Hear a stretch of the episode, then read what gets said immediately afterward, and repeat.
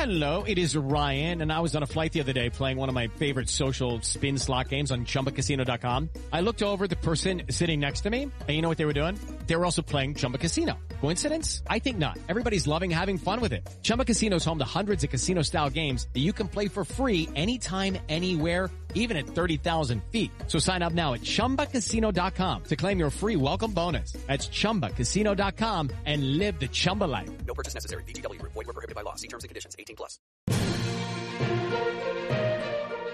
I'm very pleased to have with me today Minnesota's third district congressman, Dean Phillips. Welcome, Congressman. Good to be with you, Steve. Um, as we're doing this, um, two things I'd like you to react to that are just popping now. Um, I don't know if you are like me. I am never surprised, but I am constantly astonished when I read whatever it is I'm reading in the morning. And so there's this mm-hmm. quote by Kevin McCarthy analyzing the situation playing out in the House of Representatives. And he basically says, I can't believe it.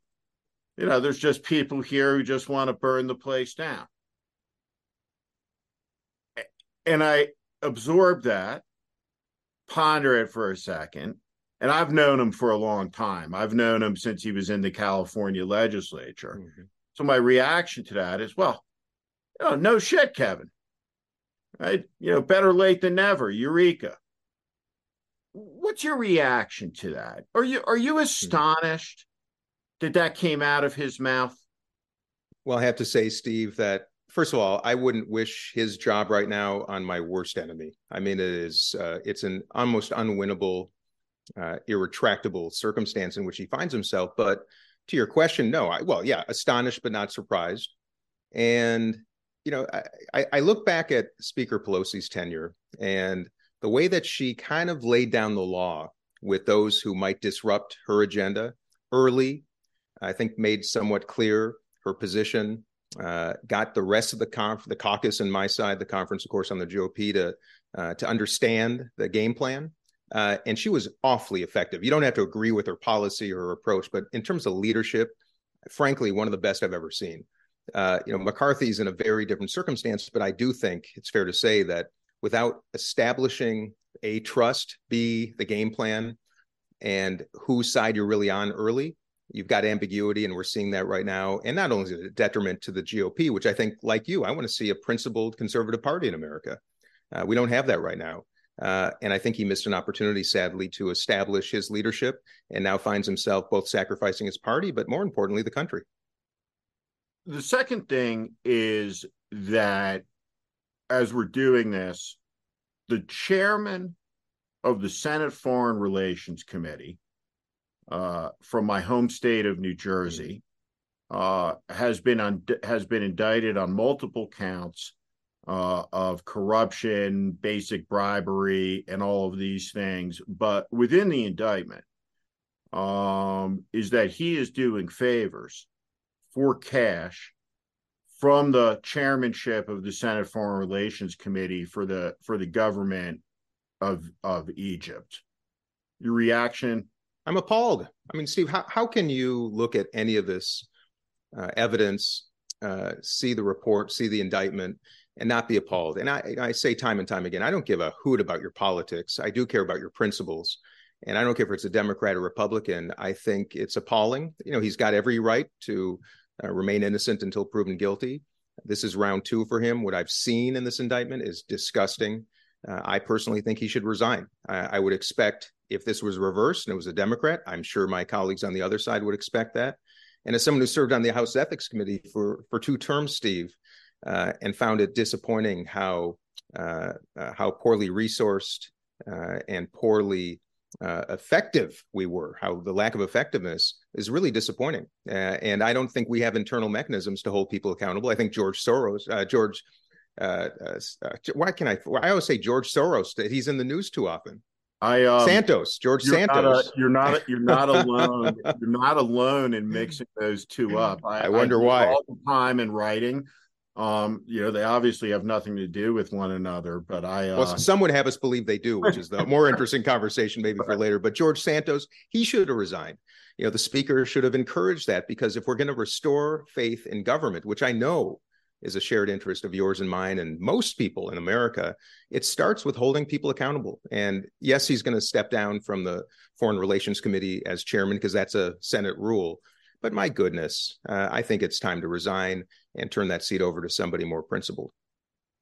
In, in January of 1960, and I wrote about this today, John Kennedy gives a speech, and it's about the presidency in 1960. And he offers a philosophical frame on it. And in the end, he tells a story about Abraham Lincoln. And he and he says that the Lincoln model is is much to his liking, and he tells the story of Lincoln signing the Emancipation uh, Proclamation, and Lincoln says to those around him as he's signing it that if he is remembered for anything, it will be this, and he wants them to know that his whole heart is in it.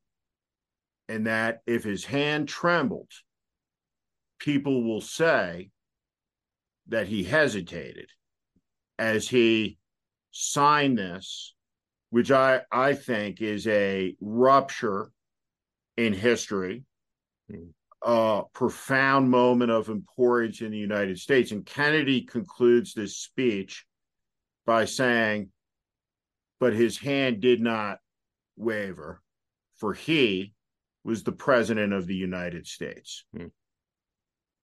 We have an election where three quarters of the country is saying, don't want it. Now, we have a politics where the media, such as it is, and I'm being overly broad in describing it, but tells the American people the country is hopelessly divided and evenly divided. Well, that's not true. I'll give you three examples. One is immigration, two is guns, and the third is what they want as a choice in the election.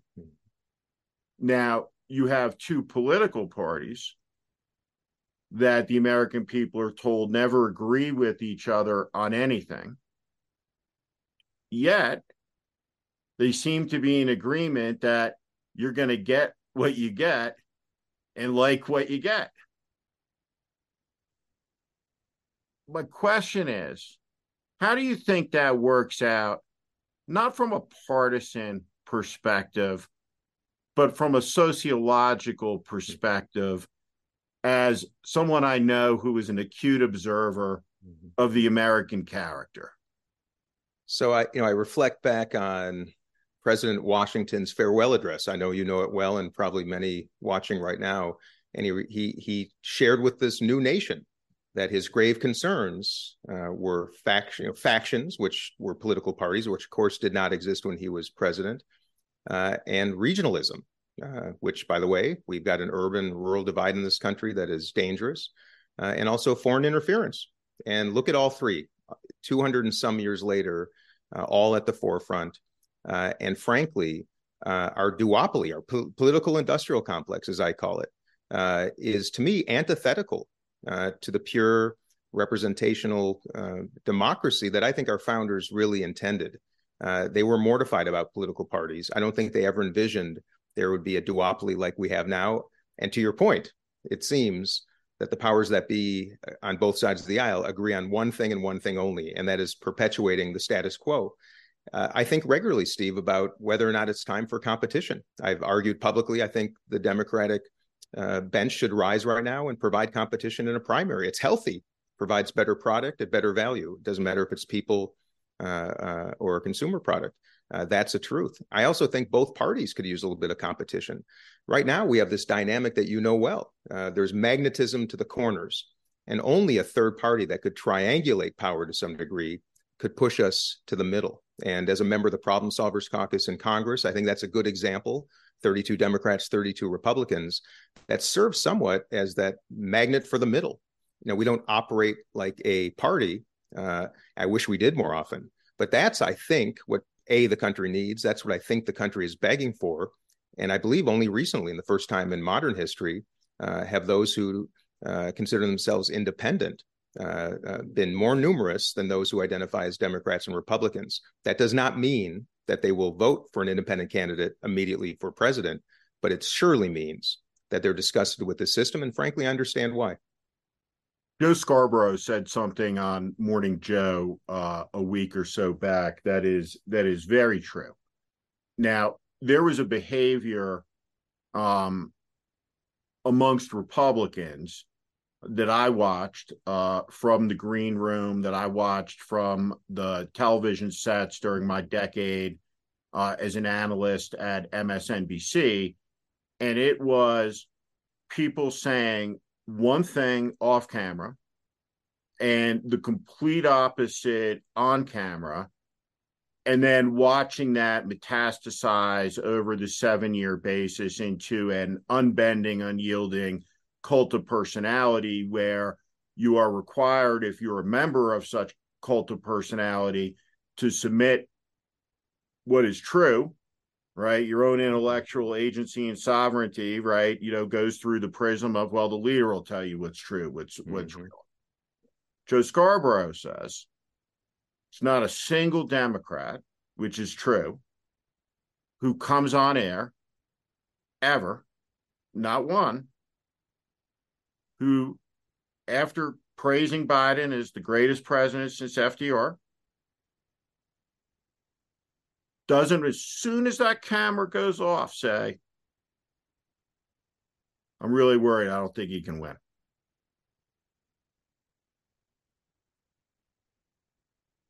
What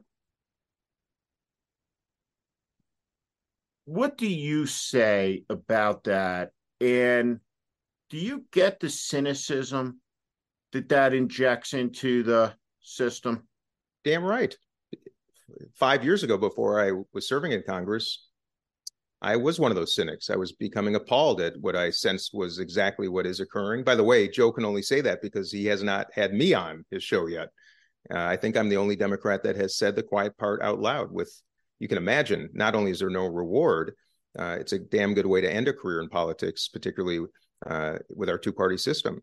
But I feel compelled to speak the truth because the reason I did this in the first place uh, was I was tired of watching the same thing you're just describing. It's not unique to one party or the other. Uh, it's a disease. Uh, it's a disease of um, authenticity, uh, uh, of truth, and frankly, for we Democrats, I think it's even more important. I think the bar should be a little bit higher for us because we're we're emerging as the party of truth, uh, one of the only party of truth right now in the country. And that's why I think on questions like Senator Menendez, on questions like not not what do you think of Joe Biden? I think Joe Biden's a wonderful, compassionate, decent, competent man. I think his administration uh, did a fine job of being the bridge that he promised that's a different question what you think of the president what you think of his policy then what do you think about the future?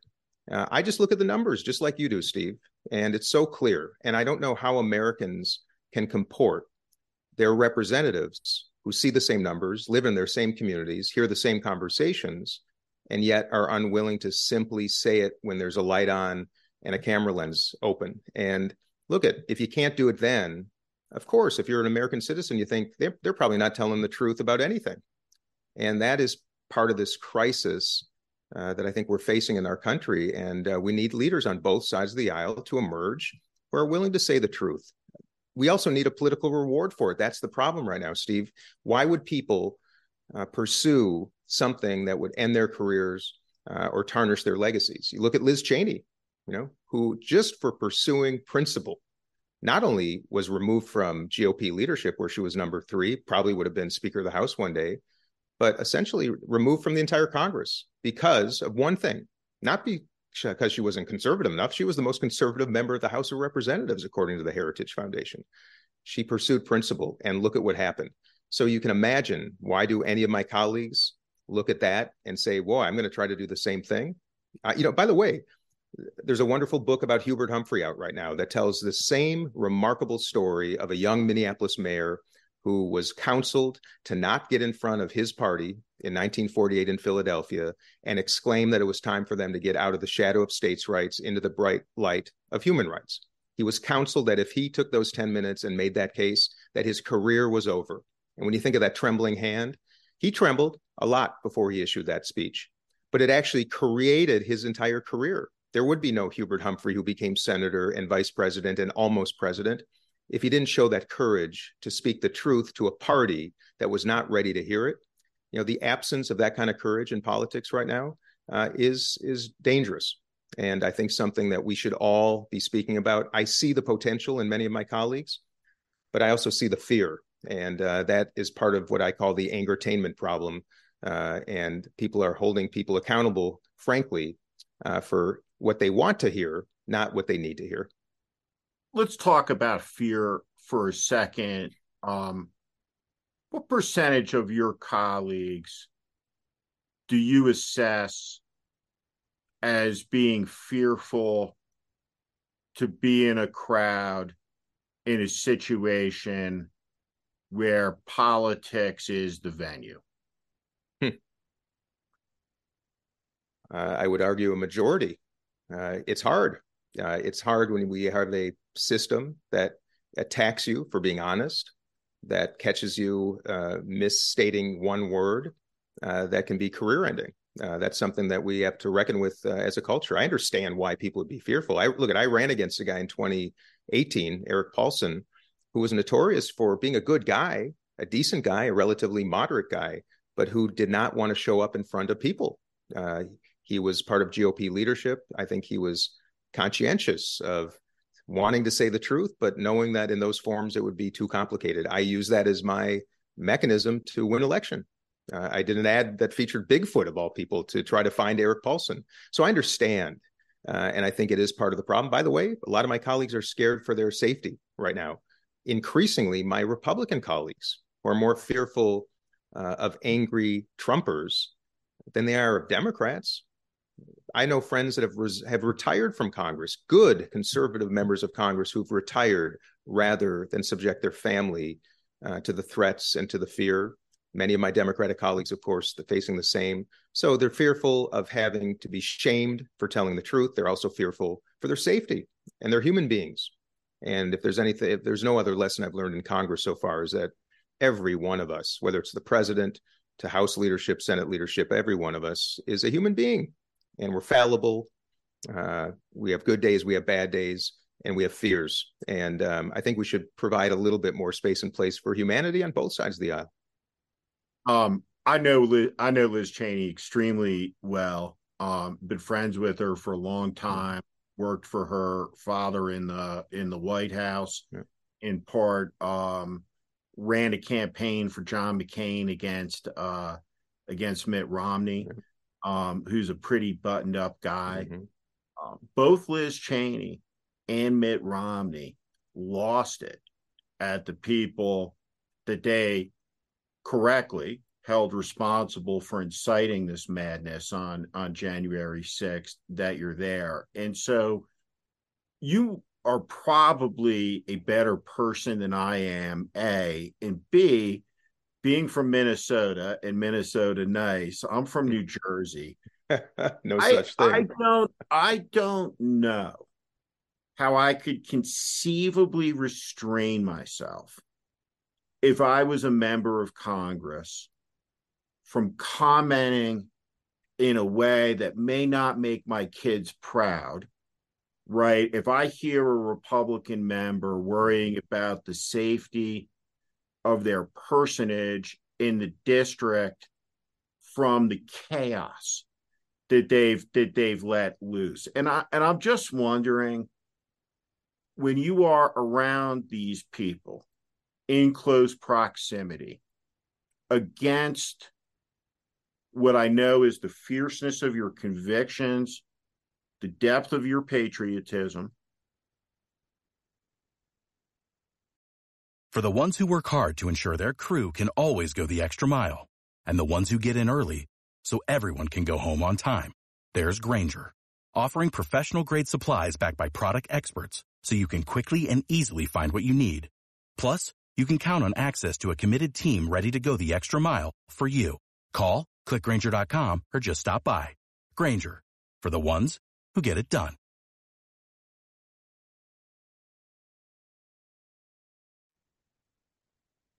How do you keep the contempt from boiling over? Mm.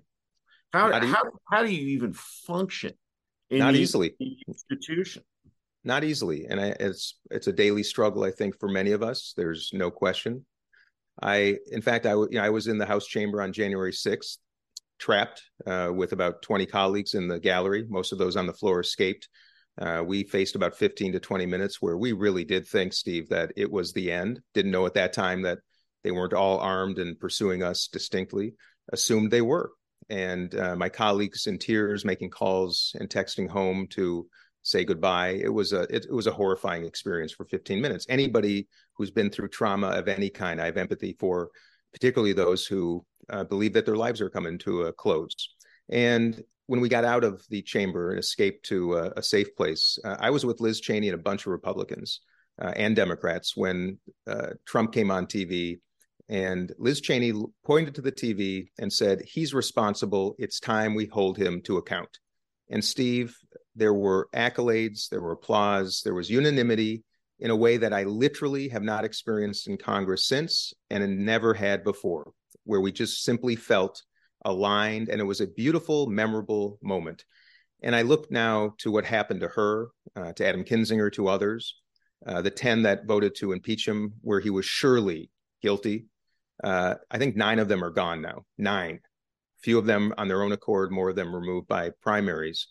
And that alone makes it harder, not just the lack of principle sometimes that uh, I have to confront, but to know that the people that had the courage uh, weren't supported, uh, weren't protected, weren't defended. You know, that to me is more heartbreaking, more dangerous, and more consequential than just about anything. And now, with all that said, Steve, you know, we we can't choose our families, we can't choose our coworkers and you know damn i'm elected to do a job if i don't meet people in the middle if i don't find the humanity in everybody uh, it makes it impossible. And that's my job on foreign affairs too. I've got to sit with world leaders and representatives of governments uh, that are not good people that don't treat their people with respect. Some of them even kill them. Uh, it's not comfortable it's not easy and it's incompatible incongruent with my principles. But in democracy, we got to do a job. And I find every day uh, the courage to do that. And I got to tell you, the Problem Solvers Caucus is a remarkable table at which we don't just sit together; we we open our hearts together. And after January sixth, we had we had challenges. We had to sit down as a as a family of Democrats and Republicans, uh, share our perspective, uh, be forthright and honest, and that's what you do. And if you do that, at least you can find some common ground. You can grant some forgiveness. It doesn't always make it easy, but at least it provides some space for humanity. There are some on the other side of the aisle that I cannot stand, that I detest, that I think are dangerous to our country and frankly the world. Uh, but the overwhelming majority of my GOP colleagues, despite my disappointment in them, uh, I have a responsibility and uh, I'm going to pursue it. But damn, it's hard sometimes. It's hard sometimes what's the what's the demarcation line right? What's Mm-hmm. the disappointment line right? Um i'll give you somebody you know that i know you know i'll put i'll put in my disappointment category is lamar alexander. Hmm. somebody that i worked for very decent human being but did not rise uh, to the level of his potential really in a career of public service right you know, so he's the youngest governor in Tennessee history in 1982. But really, right, you know, what what Lamar Alexander's um, starring role, so to speak, was that he passed up was this vacant moment in 2016 to 2020 where you know we have a combination of people who get the taste of sedition on their tongue and like it, and people who become wallflowers as the extremism you know, rises all around them, and and a very very few, um, you know, who become lions in the in the in the moment in defense of all of this stuff, and um,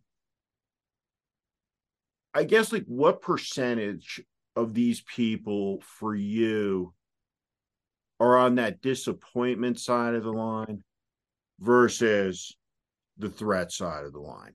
I mean, what what is the threat? Is it is it, is it 20%, 25, 30% of them? What's the what's how do you how do you think about that? I, in my estimation, Steve, there are probably a dozen House members that I think are uh, incompetent and dangerous, uh, sometimes by ignorance, some by sometimes by intention. But I would say that makes you know ninety some percent uh, in the category of somewhat disappointed. And by the way, look, like friends and family and people we care deeply about, uh, we can be disappointed in them for a whole host of reasons. Uh, but doesn't mean it has to end the relationship. Doesn't mean that you condemn them forever. Uh, but that's that's probably the right ratio. Uh, in the Senate, I mean, it's, it's got to be the same. What what startles me and shocks me is it's sometimes the best educated, the most pedigreed people uh, who are the most disappointing, and frankly, uh, who are the most threatening uh, because they're using those platforms, that experience in remarkably savvy, um, intentional, and I think very dangerous ways. And I think they know who they are, and you know who they are. Uh, and at the end of the day, it's also leadership. You know, uh, Kevin McCarthy came to the floor and essentially held Trump accountable, only to go to Mar-a-Lago soon thereafter um, and kiss the ring. You know, that's sad, and that's uh, dangerous. And I just, to your point, there there are a lack of lions, and we need them. We need them now. I also have to say this, though, and you know, when you face these moments of if I speak the truth, and I know that's uh, removal or losing an election, uh, you have a choice to make. Is it better to still be at the table? Uh, I think about uh, I think about Dr. Birx. I think about um, Anthony Fauci. I think about others who served in the last administration at that table. People who probably knew it was not in their best interest, professionally, personally, or otherwise, reputationally, to sit on that cabinet, uh, to sit in that administration. I think some actually chose to do so for the right reasons, and history probably won't recognize that. So I do understand why sometimes you have to uh, plug the nose uh, or bite the tongue uh, and do the things that are sometimes uncomfortable. Uh, but the pervasiveness of this and the fact that it frankly could have been prevented if, and this is, I guess, this should be the basis of this whole conversation. there would be no Trumpism if Americans felt heard, if they felt appreciated, if they felt their issues were being addressed, and if they felt they had access. And every damn one of my colleagues, because of the system, not their fault, because of the system, has to spend 10,000 hours per week collectively raising money. And from whom do you raise money? People that have it. So, is it surprising that the overwhelming majority of people throughout this country, really good people of all kinds of politics, uh, are disappointed and disgusted. And then they see news about Santos and about Menendez uh, and corruption and bribery uh, and a lack of principle. Uh, they, I understand why they think the whole place is broken. Uh, and as someone who's trying to restore that faith and sees it so clearly, you know, there are some foundational things we could change. We should have changed. And I hold, frankly, past administrations, past members of Congress, past leaders in Congress as accountable because I feel they weren't doing their fundamental jobs of listening and representing people who are really, really angry right now. And I don't want to dismiss that anger uh, of Trumpism. Many Trumpers voted for Barack Obama, for goodness sakes. They may have voted for Bernie Sanders had he been the nominee. They want somebody to burn the place down. And I'm not surprised that some of my colleagues buy into that very, they're doing it right now, Steve. They're burning the place down because that's the culture of this movement right now. It's a culture of anger. So, yes, I'm disappointed now. I'm probably even more disappointed in past leaders who were in their suits on national TV every night in Washington, D.C., and didn't spend enough darn time at home listening, learning, and representing. And that to me is the fund- foundational, foundational reason that we're facing this quagmire in which we find ourselves. A hundred years ago, 1923, uh, Warren Harding yeah. has a heart attack in San Francisco. When he dies, he's literally he's the most popular president the country's ever had at the at the moment of of his death, with the possible exception of of George Washington. Mm-hmm. Um, it's the Roaring Twenties, right? The the French call it the Infall, the crazy years. The the that is not the case in Germany. 1920s are angry right. years. And I think, and I've called this decade the angry 20s. Are we living in Weimar America? I sure as heck hope not. But I think the analogy is a very important one to make because that anger is, I think, the same. The scapegoating of a people, in this case, anti Semitism, racism, uh, the fact that that's rising, I think, is uh, uh, congruent with what we saw in that era in Germany. Uh, we saw a country that felt uh, disenfranchised, uh, unappreciated, unheard, kind of shamed, and the other. And I think that's how a lot of Americans feel right now. And I do not want to shame them. That's a natural human feeling. And we, elected officials, have a responsibility to listen to them, to prevent what happened in Germany. Never have we ever seen a country, a democratic nation, you know, move from relative principle uh, into authoritarianism and to dictatorship of such horrors uh, that were Adolf Hitler and the Third Reich. So if we don't look at that, if we're not students of history and recognize uh, that we still have time, but if we don't do something, that anger is only going to metastasize. It won't be unique to one party or the other, and it will spread geographically and otherwise. And I'm concerned. I don't want to say I'm concerned about uh, what, what, Germany uh, became in the 1930s and what they did to the world. But sure, I'm concerned about our democracy, about our integrity, about our unity, about the very things that George Washington warned us about. So uh, I wish we'd be mindful of that. And I do believe, and this is the good news, I, Steve, it's untold, it's underappreciated, unrecognized, but most member of Congress, despite their policy differences, despite disappointment sometimes and the unwillingness to be principled, overwhelmingly decent people. You know, most of the country will not know who they are because we only reward the troublemakers, the bombastic, the dividers. But I do want people to know whether it's the 64 at the problem solvers table, whether it's uh, the overwhelming majority of people from around the country. You know, I do think we all want the same things. I think we have a reward system that's perverse. And I think we have too many people too focused on winning the next election and not focused enough on really listening to people. Democrats have to get out into rural America and really intentionally listen. Republicans have to spend a little bit of time in suburban and urban America and understand what we face in suburban urban America and recognize that we have shared problems that require shared solutions and we have a shared obligation to prevent god forbid another civil war uh, to prevent the erosion of national integrity and unity uh, it's not rocket science it's pretty darn human and we have time, but uh, we got to get to it. And I'm grateful that I do have some colleagues that I think uh, I can count on on both sides uh, to bring us there. Um, I want to talk about generational change in this country. How do you think about it? Well, I'm 54 years old, and I'm about three years younger than the median age in the United States House. You know, I'm a youngin'. I think that number is 65 years old in the Senate. And you know, I don't I'm not ageist. Generational generational change is is one thing, but what I really care about is generational diversity because back to our founders, the People's House in particular is supposed to be as representational of the United States of America as humanly possible. And we're not. And not only that, Steve, we are not populated with people with the competencies that we need to address some really important issues today, many of them based on high tech, hard to understand concepts that require either engineers, uh, coders, and people in generations that have much better holistic understanding of these challenges artificial intelligence, fintech. Uh, uh, climate change. There are some issues that really require younger people in perspective. So I'm not saying we should have a Congress that's all 28 and 32 years old, but I'm saying is that we have too many people who make a long career out of something that should be uh, short term, should be service oriented, uh, and not a lifelong profession. And when you're here 30, 40 years, uh, I think that does two things prevents a younger generation and the best and brightest of Americans from even finding space and place to participate. And it generates complacency because we're human. And that's why I do favor. I'm a, I know I'm an outlier as a Democrat, but I favor term limits because I think that would help. And then, lastly, most importantly, Steve, I see how my colleagues vote, uh, interact, position themselves, and communicate when their career or their tenure is coming to an end.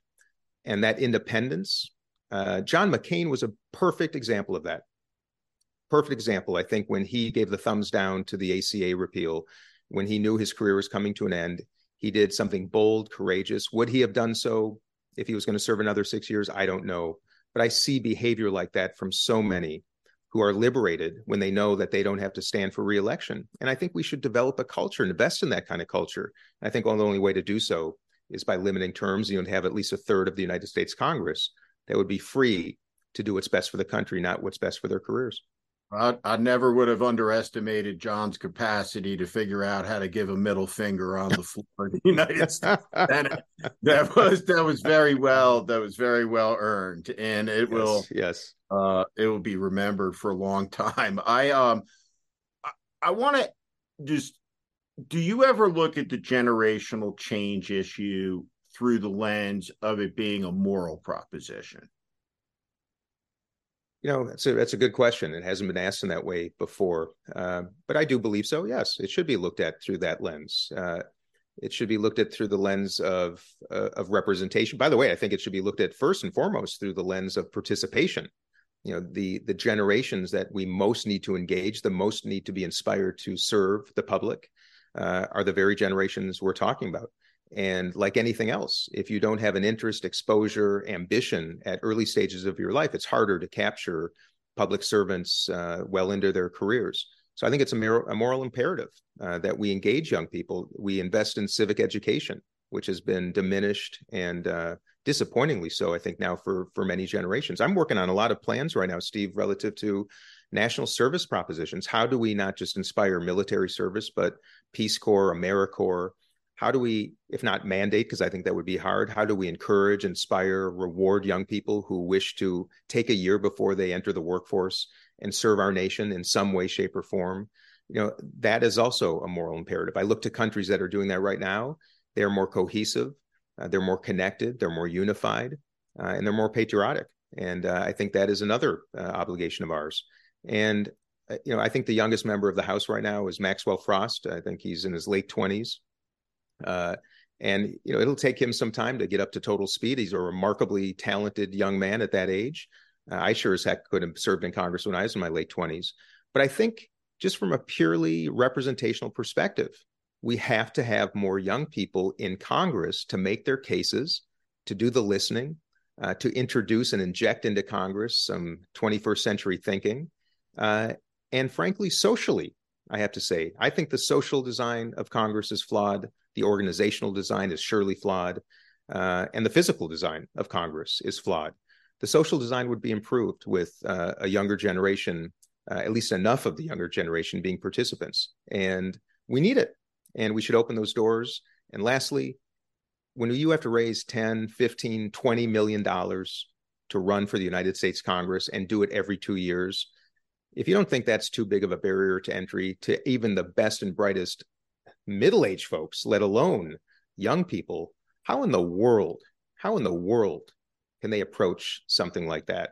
So I think we've got to really take a good hard look at how we finance campaigns, the barriers to entry, uh, and and both parties. By the way, we need young conservatives, we need young progressives, uh, and we should be talking more about that uh, because if we don't, we're going to be turning over the keys to the very people who inspired me to get in this business in the first place. Um, last night, president was at a fundraiser, and there's a pool report from the fundraiser that's written by Alex Thompson at Axios. And the pool report details the president's remarks. The president gets up and he tells the story about what induced him to run for president, which is the Charleston massacre. And says a few more words, and then he almost verbatim tells that story again in front of a crowded, crowded room. There's the incident where he walks off the set there is the reality of the shortened steps on Air Force One. There is a constancy of befuddlements that are real. Um, and then apart from it, and and no doubt unfair, but reality. Um, a billion dollar propaganda effort has had its impact. Um, it's scored. Um, they've run up the score. You have a you have a huge percentage of the country um, that says he's unable to run, shouldn't run, doesn't want him to run, and the results right now, seven years on from when Trump came down the escalator, despite all the damage, is looking out, looking out at a race where Trump is ahead. Mm-hmm. And so I like to think I I like to think I know what I'm talking about in a presidential race. I believe James Carville knows what he's talking about. And he said right now the reality is is that President Biden would be an underdog in this in this race. So I just I, I want to I just want to put a period on that for a second. I was a moderate New Jersey Republican. Um I could have been a Clinton Democrat. Um I was a child of the 80s and so my first election, I voted for George Herbert Walker Bush, right? And I wasn't alone. Um, at the University of Delaware, overwhelming majority, 1988 of 18 year olds mm-hmm. voted for the Republican candidate, though that may be right somewhat unthinkable in in recent eras. That party, right, the party that Horace Greeley, as it was founded, so this will be the greatest party of freedom that's ever been. Um, the party of James Garfield and Teddy Roosevelt, it's gone, right? It has, it's gone. It's it's something that's been taken from me, right? And something that, as a life experience, almost every person I ever worked with in politics abdicated the principles that I thought we shared, right? To to a person. Um, what does the Democratic Party mean to you? What should it stand for? Talk about your feelings for the party. To me, yeah. I loved the Republican Party, but it was insignificant to me against the country and the country's interests. It was meaningless to me. John Kennedy talked about this what's the purpose of a party if it's not to advance a great national interest so for me when it detached from that it died it died in my heart mm-hmm. But, but what does the democratic party mean to you what does it stand for how how does it attach itself to you emotionally let me back up to my very beginnings which is uh, losing my father uh, captain artie peffer in the vietnam war i was six months old he took an ROTC scholarship because uh, he couldn't afford college. Uh, his father died when he was a little boy. My grandma Ruth worked at a department store to try to make ends meet. And uh, he was sent to Vietnam as a captain in the army and died in a helicopter crash in Pleiku uh, just when I was six months old. My mom was widowed, 24. We lived with my great grandparents for about two and a half years uh, in St. Paul. And uh, that's how my life began. I was adopted then into a remarkable family by an amazing father, Eddie Phillips, who, who raised me and I was raised in in a family that um, told me a lot about anti-Semitism in Minneapolis, uh, which was a hotbed of racism and anti-Semitism uh, in the mid-century, uh, and they were passionate, devoted uh, supporters of Hubert Humphrey, and and I listened to their stories, uh, how this young mayor came into the city and set up a human rights commission, uh, stood up for the people that were voiceless, powerless. And um, they told me stories of, of course, World War II and, and the Holocaust, and and how uh, it was President Roosevelt that ultimately, although of course late, uh, came to the rescue.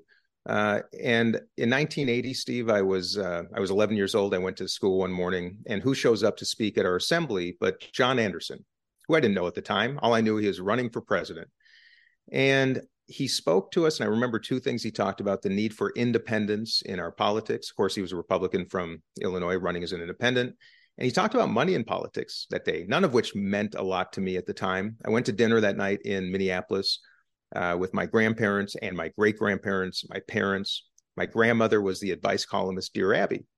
And I remember telling her that evening at dinner that this man who's going to win the presidency came to speak to us. And she reminded me that if he was speaking to a, a bunch of 11 year olds, he probably wasn't going to win, which she was right. But she stopped and she said, Are you a Democrat or Republican? And I was said, Grandma, I'm 11. I don't even know what they are. And she said, You're a Democrat. And she explained to me why, using Humphrey and using uh, standing up for the underdog, uh, you know, fighting for people's rights and equality. And at that time, it was uh, both persuasive. Uh, it was almost like a religion, and in my family, uh, and that's why I became a Democrat. And then the more I discovered, the more I read about Humphrey, the more I learned about uh, the roots, the more that I discovered that Hubert Humphrey converted the Democratic Party for one that was horrifically racist. When I saw that a single man's act of courage in his early 30s could literally change a party, literally in a 10 minute speech, change the Democratic Party, uh, really inspired me. And of course, grew up you know, celebrating Kennedy and the like, uh, despite coming from a business family, you know, one that really recognized that you can be pro business and pro labor they're not mutually exclusive, they're mutually mandatory. So that's kind of my, I, I share that in the context of that's my upbringing. And I believe that both parties, I think it's fair to say, particularly the Republican Party, has lost its way. I think the Democratic Party still embodies many of those values. I don't think they're expressed in policies and approaches in the way that I think we could and should. I don't think we accommodate perspectives and um, issues and people uh, who have a lot to share. And I think it's time for both parties to um, to assess that. And that's why I do argue that competition is good. Competition might be the only thing that forced both parties to have a little bit of a reckoning. Uh, I'm a proud Democrat.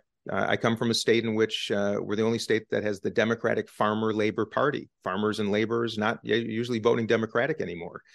Uh, but uh, but it's that it's this nature of still trying to look out for people who are struggling, to really give them voice, to listen intently. And I still believe in that uh, really deeply. I also believe in a lot of conservative principles, which is why I think many feel homeless right now. You know, you can be socially compassionate and fiscally responsible and wonder, where's my home? And I'd like to inject some of those conservative principles into the Democratic Party.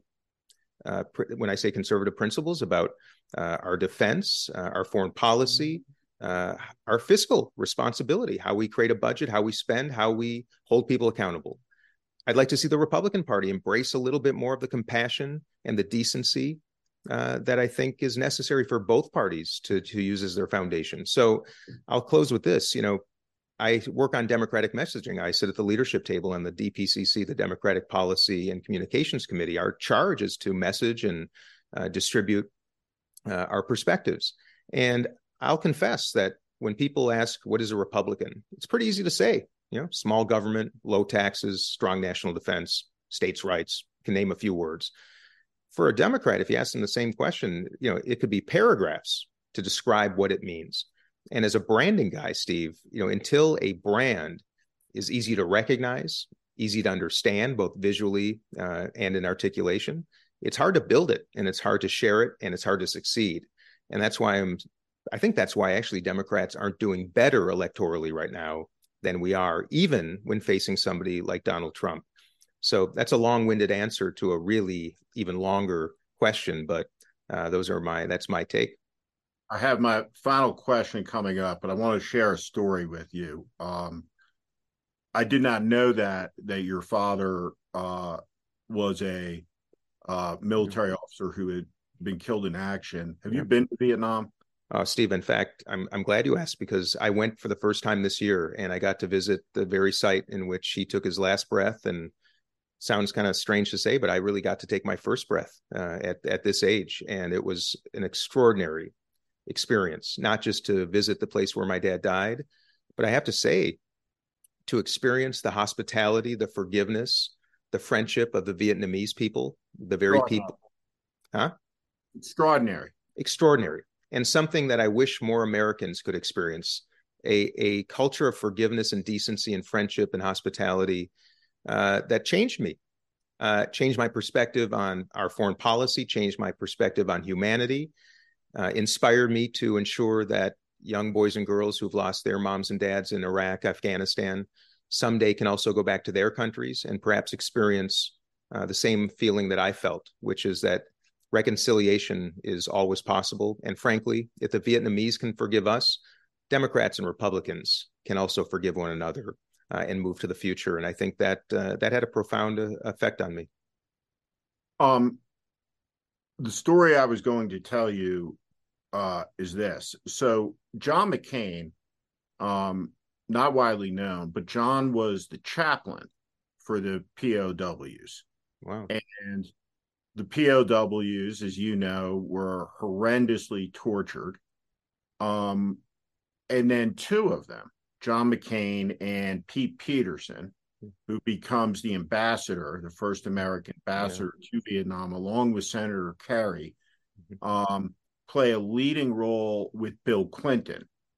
Warriors, uh, a president who did not serve, in leading to a reconciliation uh, between the two countries. And so, reconciliation at a core level was an important theme over and over again in in John's John's life and and he had a relationship with Mo Udall the famous uh, democratic uh, presidential candidate multiple times and as Mo Udall of Arizona in his later years uh, was laying dying John McCain of the opposite party uh, would go to it was either I think it was Walter Reed and would read to him at his at his at his bedside.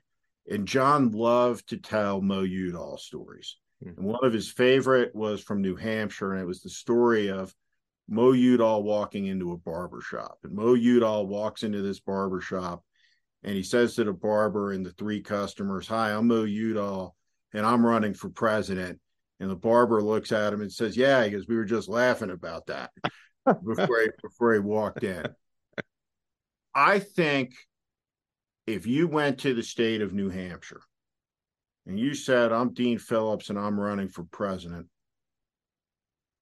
I'm seeking to become the Democratic nominee, there would be a lot of people screaming in Washington and a lot of people cheering in other parts of the country. Are you thinking about it? And if you're not, why not? Given everything that you said today. Yeah, I I, it, I am thinking about it. You know, I haven't ruled it out. I think it's a steep slope. You know that.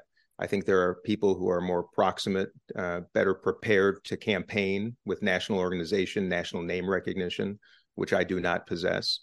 But I do feel strongly, and I have a conviction that uh, it's important for democracy uh, to have choices, uh, to have competition, particularly in light of what I'm reading, uh, the polling, the data, and what I'm sensing in my own intuition. And I'm concerned. Uh, I'm concerned that there is no alternative. I'm concerned that something could happen between now and next November that would make the Democratic Convention in Chicago uh, an unmitigated disaster.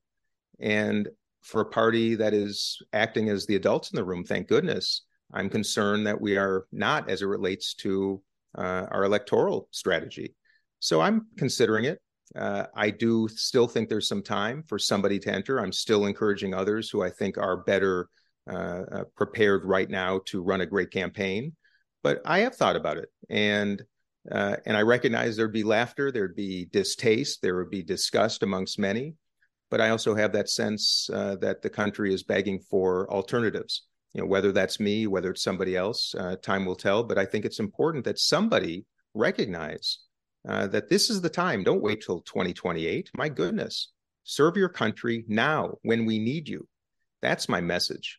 And I love campaigning. I love people. I love listening. Boy, if I became president at some point, Steve, I'd have a bipartisan cabinet. I would host dinners at the White House every month with randomly selected Americans from all around the country of all politics and backgrounds to just listen to them, not just host state dinners and tuxedos, but to host Americans in their White House, uh, to not just talk bipartisanship, but to engage in a bipartisan basis. There are so many ways uh, to ensure that everybody's invited, to ensure that representation began with listening, uh, and to steer this country in a much different path. Now, whether that message would resonate with Democrats is another question.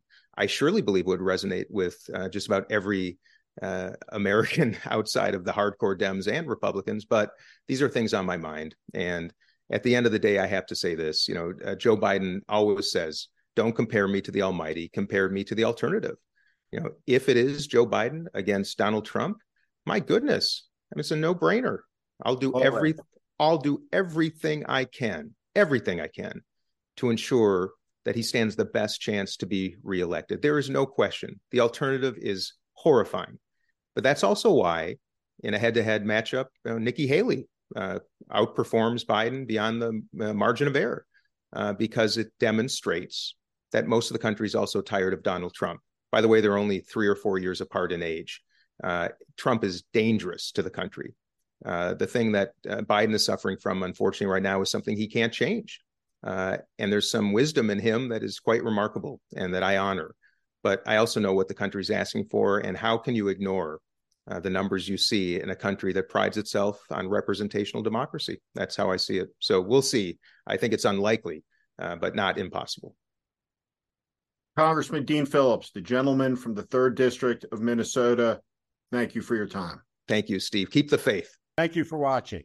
Make sure you subscribe to our channel so you never miss a video. Also, for more content just like this, please consider joining our Warning Premium community. You can find out more in the description below.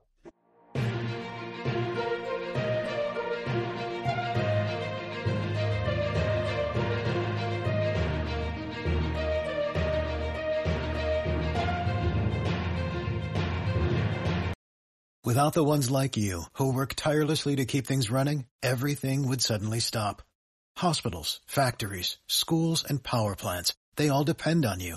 No matter the weather, emergency, or time of day, you're the ones who get it done. At Grainger, we're here for you with professional grade industrial supplies. Count on real-time product availability and fast delivery. Call clickgrainger.com or just stop by. Grainger for the ones who get it done.